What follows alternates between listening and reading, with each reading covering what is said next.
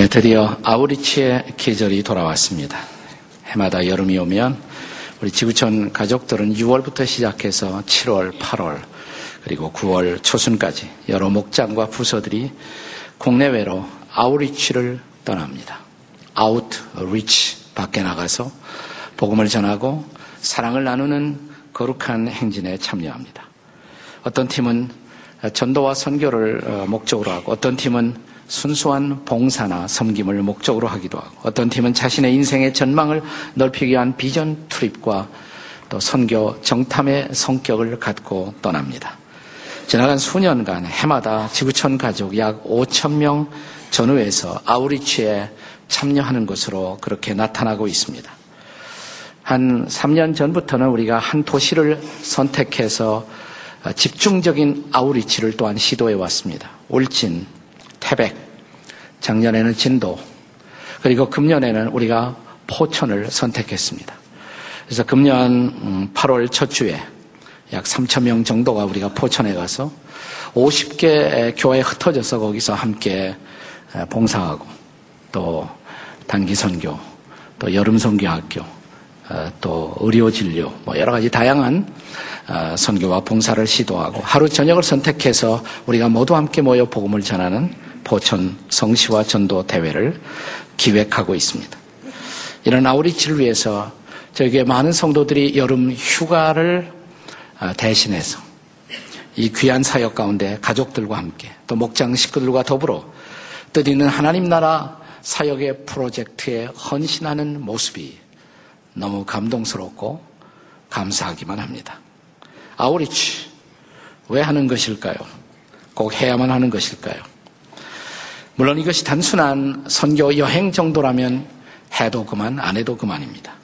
그러나 이것이 진정으로 주님의 지상 명령과 관계된 것이라면 또 전도나 선교를 본질적인 그리고 궁극적인 목적으로 하는 것이라면 어떤 방식으로든 우리는 전도의 명령에 순종하지 않을 수가 없습니다. 결국 아우리치의 본질은 전도 명령의 순종을 위해서 하나님의 백성들이 아직도 복음을 필요로 하는 전 세계 모든 곳에 흩어져 가는 것.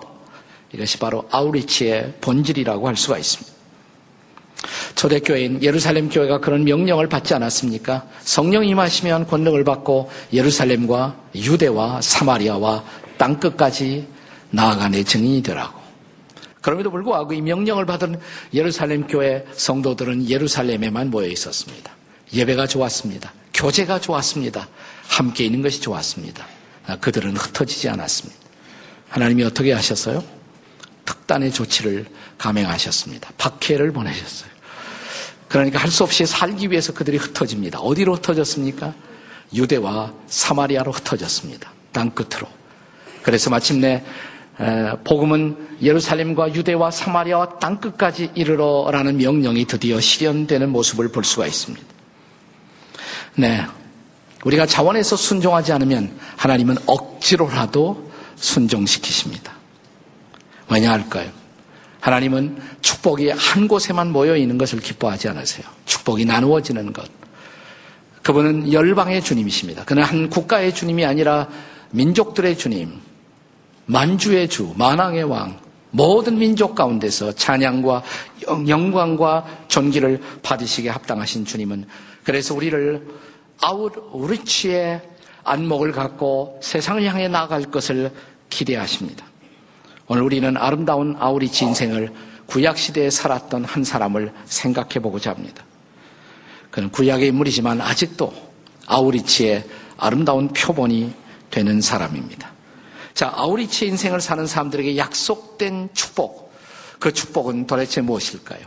이것을 우리가 잘 아는 요셉의 사례를 통해서 살펴보고자 하는 것입니다. 첫째로 아우리치는 무성한 가지 인생을 약속합니다. 무성한 가지 인생. 자, 오늘 본문이 포함되어 있는 창세기 49장 야곱이 죽기 직전에 자기의 열두 아들을 앞에 불러 모아놓고 마지막 유언을 하는 장면입니다. 한번 1절을 같이 한번 읽어보시겠습니다. 다 같이 시작.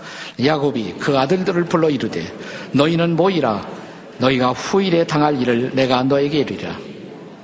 이것을 예언적 축복. 그 축복을 유언의 형식으로 자기의 열두 아들에게 남깁니다. 그래서 열두 아들을 통해 형성될 열두 지파 공동체가 하나님의 축복의 통로가 될 것을 기대하신 것입니다.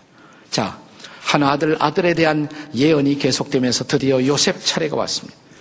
요셉에 대한 축복, 혹은 요셉의 후손에 대한 축복은 다른 어떤 자녀들에 대한 축복보다 포괄적입니다. 그래서 성경학자들은 이것은 비단 요셉의 후손들에 대한 예언일 뿐만 아니라 하나님의 백성 모두를 향한 주님의 포괄적 축복의 그림이다. 이렇게 말하고 있습니다.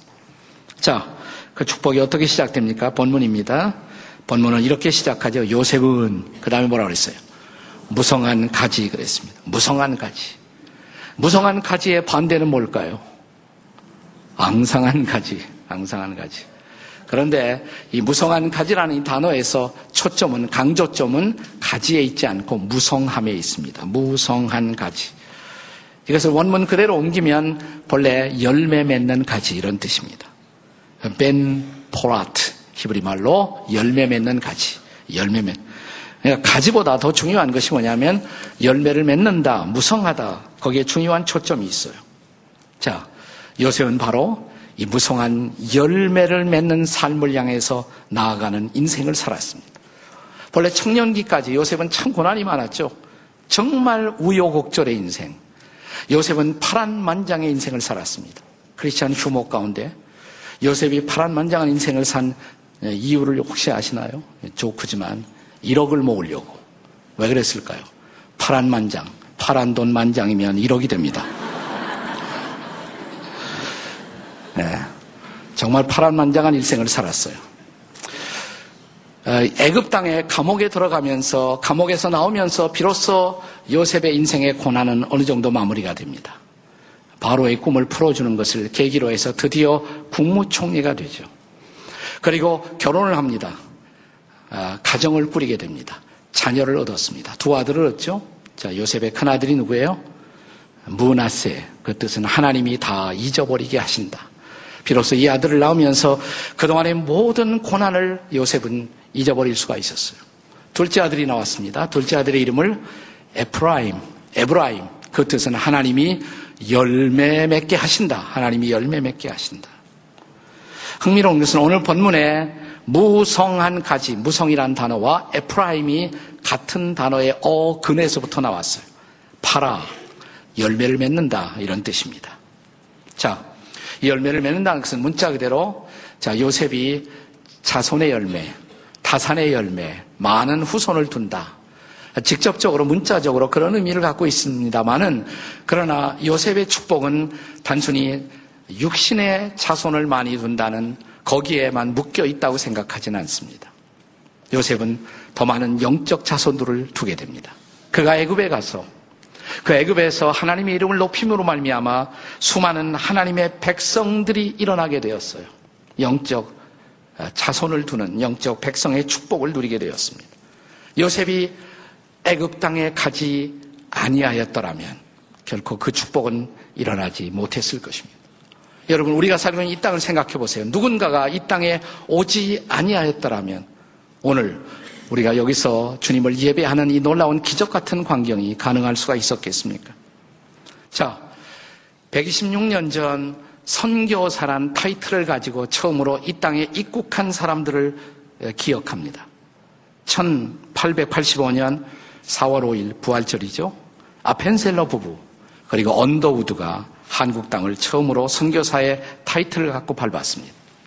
그때 정식 교회는 하나도 없었어요. 이 땅에.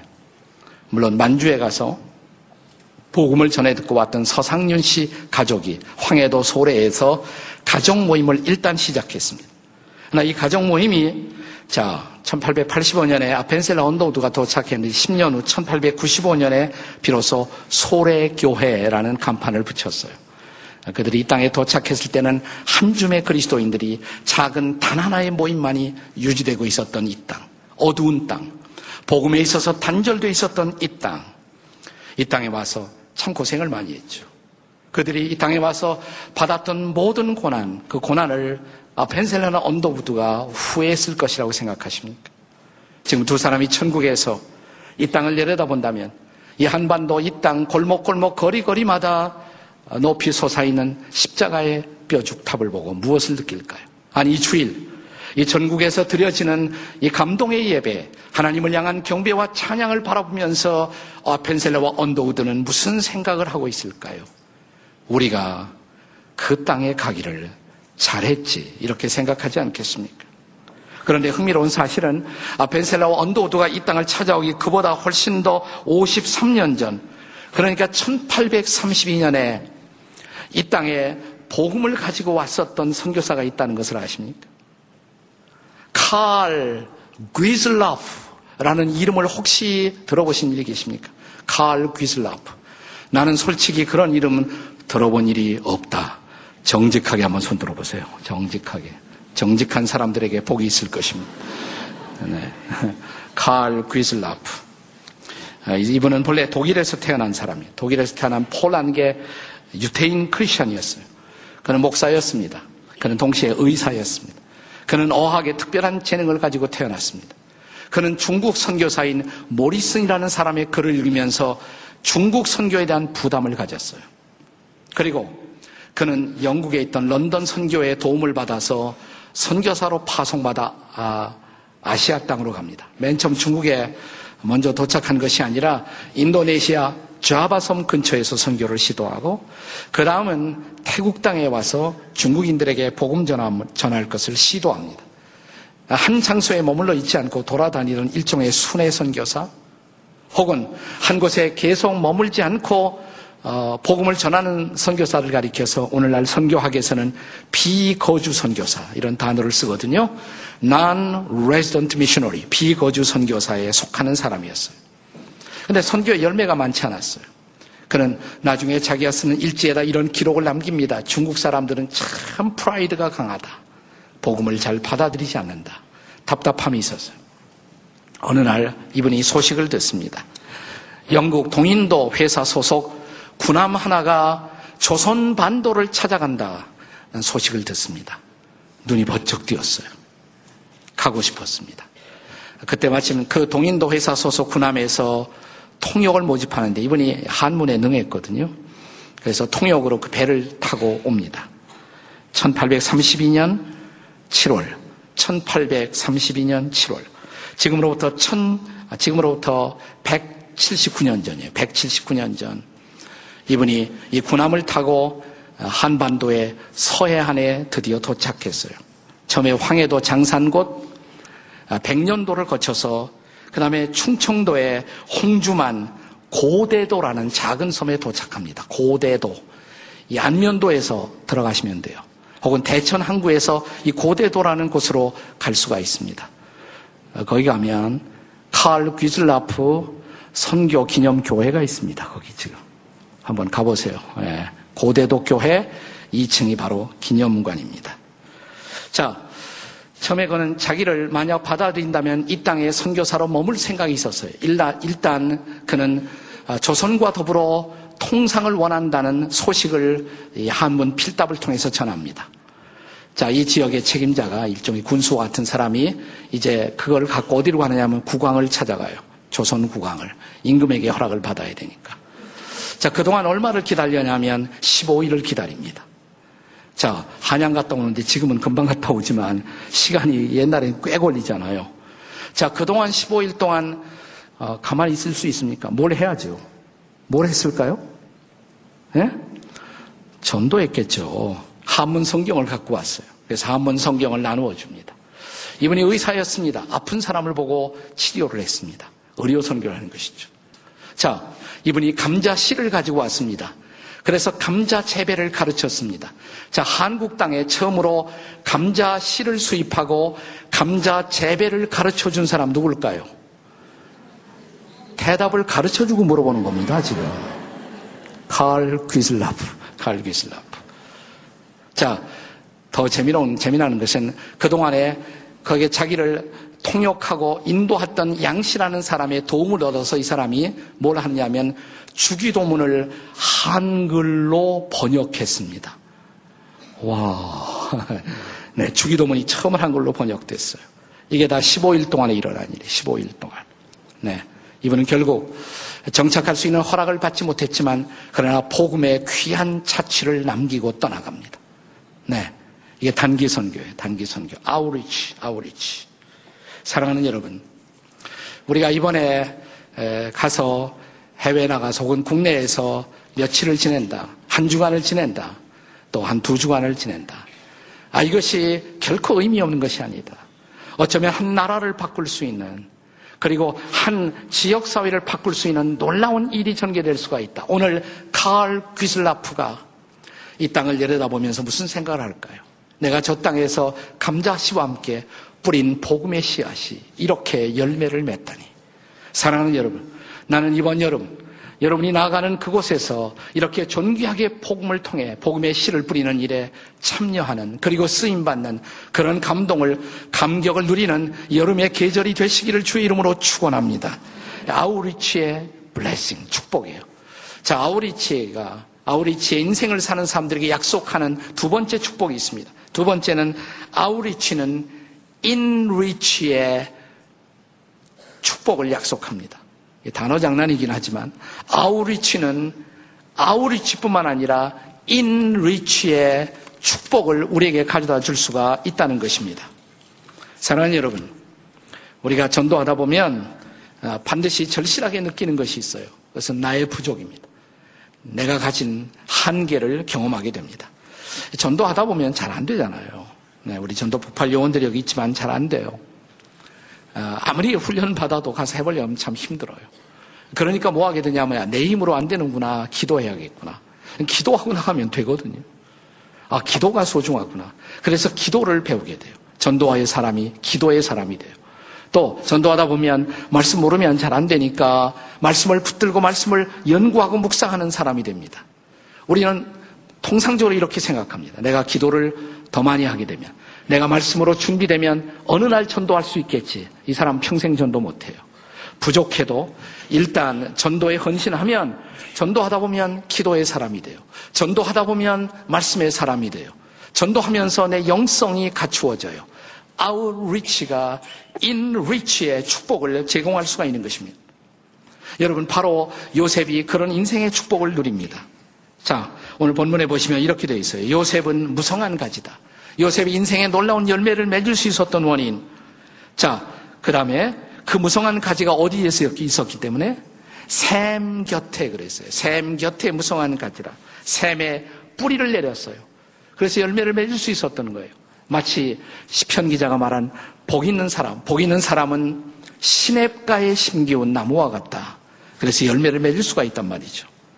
사랑하는 여러분, 그래서 아웃리치를 하다 보면 내 영성의 샘이 맑아져요. 깊어져요. 넓어져요. 자, 그래서 아웃리치라는 것은 밖으로 내가 내주는 것이에요. 삶을 내어주고, 복음을 내어주고, 평화를 내어주고. 그러나 아웃리치의 인생을 살다 보면 무슨 축복을 받는다? 인리치. 인리치를 두 가지 의미로 해석할 수가 있습니다. 하나는 in reach. 그래서 안으로 도달한다. 내면에 도달한다. 우리가 아우리치의 삶을 살다 보면 in reach. 내 내면의 삶이 축복을 경험해요. 또 하나, in reach의 in이라는 단어를 이자로 바꾸면 enrich, enrich. 영어로 풍요하게 한다. 이런 뜻입니다. 풍요하게 한다. 사랑하는 여러분, 우리가 아우리치의 삶을 살다 보면, 아우리치의 소명에 순종하다 보면 인리치의 축복이 내게 임하는 것을 믿으시기 바랍니다. 요셉은 아우리치의 인생을 살면서 인리치의 축복을 경험한 대표적인 케이스, 사례라고 할 수가 있어요. 자, 어느 날 애굽의 최고 통치자 바로는 요셉에 대해서 이런 증언을 남깁니다. 창세기 41장 38절입니다. 같이 읽겠습니다. 창세기 41장 38절 함께 읽습니다. 시작. 바로가 그의 신하들에게 이르되 이와 같이 하나님의 영에 감동된 사람을 우리가 어찌 찾을 수 있으리요. 자, 요셉을 향해서 뭐라고 말했다고요? 하나님의 신에 감동된 사람. 자, 요셉은 하나님의 신에 감동된 사람이었어요. 바로도 그것을 증명했습니다. 자, 그러면 하나님의 신에 감동된 열매가 있어야겠죠. 요셉의 삶에 이런 열매가 있을까요? 자, 우리가 말하는 성령의 열매, 뭐가 생각납니까? 성령의 열매, 사랑과 희락과 화평과 오래 참음과 자비와 양선과 충성과 온유와 절제니라. 여러분 요셉의 삶에서 사랑의 열매가 보입니까? 아버지를 향한 형제들을 향한 그 아름다운 사랑의 열매. 자, 기쁨의 열매, 희락의 열매. 요셉은 고단한 세월을 살았지만 험난한 세월을 살았지만 기쁨을 잃지 않는 열매를 맺고 있었습니다.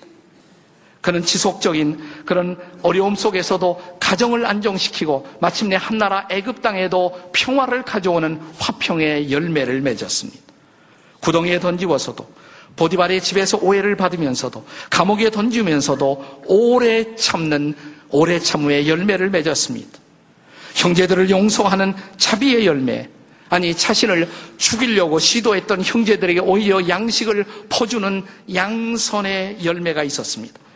아버지의 심부름도 보디발이 맡겨준 일에 대해서도 감옥의 책임자가 맡겨준 일에 대해서도 바로가 맡겨준 국정에 있어서도 그는 충성을 다하는 충성의 열매가 있었습니다. 자기를 판 형제들에게도 자기를 잊어버린 술관원들에게도 그는 분노를 참고 진실로 온유함의 열매를 맺었습니다.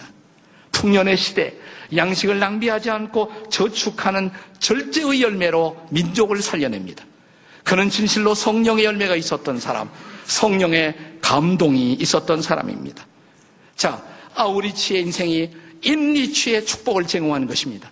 나는 아우리치에 헌신하면서 여러분에게 인리치의 축복이 임하시기를 주의 이름으로 축원합니다. 자, 아우리치의 인생에 약속된 축복. 세 번째로 아우리치는 담을 넘는 영향력을 약속합니다. 담을 넘는 영향력. 담을 넘는다 그러면 우리는 도둑놈부터 생각나죠. 네, 그렇게만 생각하지 마시고 가지가 담을 넘는다. 오늘 본문에 뭐라고 그랬어요? 요셉은 이렇게 시작해갖고 무성한 가지. 뭘로 끝납니까? 마지막에 그 가지가 담을 넘었다. 자, 열매 맺은 가지가 담을 넘어게 되면 이웃 사람도 열매를 먹을 수가 있어요. 그 얘기입니다. 열매를 나누는 인생, 축복을 나누는 인생, 이런 놀라운 삶을 요셉은 살 수가 있었다는 것입니다. 자, 요셉의 삶에 대한 또 다른 증언을 들어보십시다. 창세기 39장 5절입니다. 창세기 39장 5절 다 같이 읽겠습니다. 시작. 그가 요셉에게 자기의 집과 그의 모든 소유물을 주관하게 한 때부터 여호와께서 요셉을 위하여 그 애굽 사람의 집에 복을 내리심으로 여호와의 복이 밭에 있는 모든 소유에 미친지라. 여기 이 여호와께서 요셉을 위하여 이 대목을 잘 보세요. 여호와께서 요셉을 위하여 그 집에 복을 내리셨다. 요셉을 위하여 이걸 자 본문의 의미를 살리고 다른 단어로 바꿀 수 있다면 무슨 단어가 좋겠어요? 요셉을 위하여 대신에 요셉 때문에 맞습니다. 요셉 때문에 하나님이 그 집에 보디발의 집에 복을 내리셨다는 거예요. 그러니까 보디발은 요셉을 고용해 놓고 수지 맞은 거죠. 그러니까 틀림없이 보디발은 어느 날 요셉을 불러놓고 이렇게 말했을 것입니다. 미스터 조셉. 당신이 집에 들어와서 우리 집이 복을 얻었어. 당신은 우리 집의 복동이요. 당신은 이 집의 축복이요. 이렇게. 자, 그 다음에 요셉이 좀 오해를 받아서 감옥에 들어갑니다. 그러나 감옥 안에서도 요셉의 삶은 한결같습니다. 자, 이 감옥의 최고 책임자가 그래서 마침내 요셉을 이 감옥의 모든 일을 맡겨주죠. 틀림없이 요셉에게 이렇게 말했을 것이며 당신은 이 감옥의 축복이요. 난 당신이 줬어. 난 당신이 되도록 이 감옥에 나가지 말고 오랫동안 여기 있어서 나를 도와주었으면 좋겠소. 아마 이렇게 말했을 거예요. 네. 거기서 요셉의 드라마는 끝나지 않습니다. 자, 이 감옥에 들어온 장관의 꿈을 풀어준 것을 계기로 마침내 바로의 꿈을 풀어주고 그래서 국무총리에 임명됩니다. 나라가 풍년이었습니다. 곡식을 저장합니다. 다가올 IMF 시대를 대비합니다. 그래서 결정적으로 국난에서 애굽 땅을 구출하는 역할을 하고 자기 민족 이스라엘도 돕는 어, 놀라운 삶을 살게 되죠. 바라오가 어느 날 요셉을 불러놓고 이렇게 말했을 것입니다. 당신은 정령 이 땅의 축복이요. 애굽 땅의 축복이요. 그렇습니다. 바로 애굽 땅의 축복이 되도록 하기 위해서 하나님이 요셉을 애굽에 보내신 것이 아니겠습니까? 애굽 땅의 축복이 되기 위해서 그를 보내신 것입니다. 사랑하는 여러분, 그런데 하나님이 동일한 이유로 아주 같은 이유로 하나님께서 여러분과 저를 이 세상에 보내주셨다는 것을 아십니까? 우리가 이 땅에 축복이 되는 존재가 되기 위해서 내가 간 이곳에 축복을 남기고 가기 위해서 그래서 우리의 가정 식구들이 당신은 우리 가정의 복이었다고. 우리 일터의 동료들이 당신은 정말 이 직장의 축복이었다고. 아니, 내가 간 빈자리를 아쉬워하며 우리 주변의 모든 사람이 그분은 우리에게 축복이었는데. 바로 세상의 축복이 되는 것. 그것을 위해서 하나님이 우리를 이 땅에 보내셨다는 것입니다. 또 누군가에게 축복이 되기 위해서 하나님은 다시 이 땅에서도 우리를 어디든가로 보내십니다. 자, 이 명령에 순종해서 가는 인생, 이런 인생을 가리켜서 우리는 아웃리치의 인생이라고 부르는 것입니다. 아웃리치의 인생. 그러려면 가야 돼요. 기꺼이 가야 돼요. 사랑하는 여러분, 어떤 사람들은 평생 자기의 집, 그 집의 울타리, 그 탐을 넘지 못하는 인생을 살다가 인생을 끝내버리는 사람들이 너무나 많습니다. 그렇잖아요. 자기 몸뚱아리 하나 붙들고 몸부림치다가 끝나는 인생. 조금 나은 인생이라고 그래야 자식 뒤치다거리 하다가 내 인생 다 끝내버려요. 거기서 한 걸음도 나가지 못해요. 자기 탐을 넘지 못하는 인생. 언제 탐을 넘어 보시겠습니까? 내 가정의 넘을 탐을 넘어서 이웃에게 축복이 되어주는 이웃들에게 복음을 평화를 사랑을 전해주는 내 가정의 넘을 탐을 넘을 줄 아는 인생. 우리 교회의 벽을 넘어서 다른 교회를 돕고 다른 교회를 축복하는 인생. 아니, 한국 교회를 넘어서서 열방의 교회들에게 축복이 되어주는 인생. 아니, 우리 민족을 넘어서서 이웃 민족들에게 축복이 되어주는 인생. 바로 이것이 아웃리치의 인생인 것입니다. 다른 말로 미션 인생, 미션 인생. 요즘 선교학자들이 선교가 잘 되려면 교회가 건강해져야 한다. 그래서 건강한 교회를 가리켜서 이런 말로 부르기 시작했습니다. missional church. missional church. mission이라는 단어에다가 AL을 붙여요. missional church 운동이 벌어지고 있어요. missional church. 이것은 선교만 많이 하는 교회가 아니에요. 교회 자체가 선교적 교회가 되는 것. 그 교회 자체가 정말 이웃들에게 선교적 축복이 되고 선교적 영향력을 끼칠 수 있는 교회, missional church. 저는 우리 교회가 이 missional church의 방향을 위해서 그동안 몸부림쳐 왔다고 생각을 해요. 난 앞으로도 계속 우리 교회가 missional church가 되시기를 주의 이름으로 축복합니다. 그리고 이 missional church에 속한 모든 성도들이 missional life를 살아야 합니다. missional life. 다른 말로 outreach의 인생을 살 수가 있어야 합니다. outreach의 인생. 사랑하는 여러분, 오늘 본문의 아름다운 말씀. 자, 야곱이 자기 아들 요셉을 축복하면서 그 후손을 축복하면서 남겼던 아름다운 아우리치의 인생의 모습. 가스펠 작사가 김인식은 바로 본문의 근거에서 너무나 아름다운 한국교회의 복이 될 수 있는 이 아름다운 가스펠송을 우리에게 선물로 주었습니다. 아까도 불렀죠? 다시 한번 들어보십시오. 너는 담장놈으로 뻗은 나무, 가지의 푸른 열매처럼 하나님의 귀한 축복이 삶에 가득이 넘쳐날 거야. 너는 어떤 시련이 와도 능히 이겨낼 강한 팔이 있어. 전능하신 하나님께서 너와 함께 하시니 너는 하나님의 사람, 아름다운 하나님의 사람. 나는 너를 위해 기도하며 내 길을 축복할 거야. 너는 하나님의 사람, 사랑스러운 하나님의 열매, 주의 품에 꽃 피운 나무가 되어줘. 당신은 아름다운 하나님의 사람이십니다. 해보세요, 옆에. 당신은 아름다운 하나님의 사람이십니다. 선교를 해야지. 가던가, 아니면 헌금이라도 하던가. 둘 중에 하나. 그래서 가는 선교사, 보는 선, 보내는 선교사로 이번 여름철 아우리치의 축복을 그래서 인리치의 축복을 함께 경험하는 이런 감격스러운 여름, 축복의 여름이 되시기를 주의 이름으로 축원합니다. 기도하시겠습니다. 일어나서 우리 함께 찬양하시고 기도하시겠습니다. 인생이 결코 만만치 않습니다. 내 인생에도 힘들고 고통스러운 아픔이 함께하고 있습니다. 하지만 나보다 더 아파하고 나보다 더 힘들어하는 이웃들을 향해 우리의 시선이 열리게 도와주시옵소서.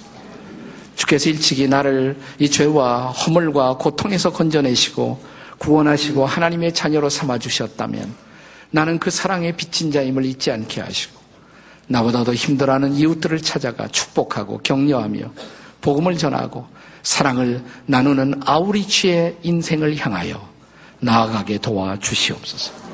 그런 과정에서 우리가 인리치의 축복을 또한 경험하는 복된 여름이 되도록 도와 주시옵소서.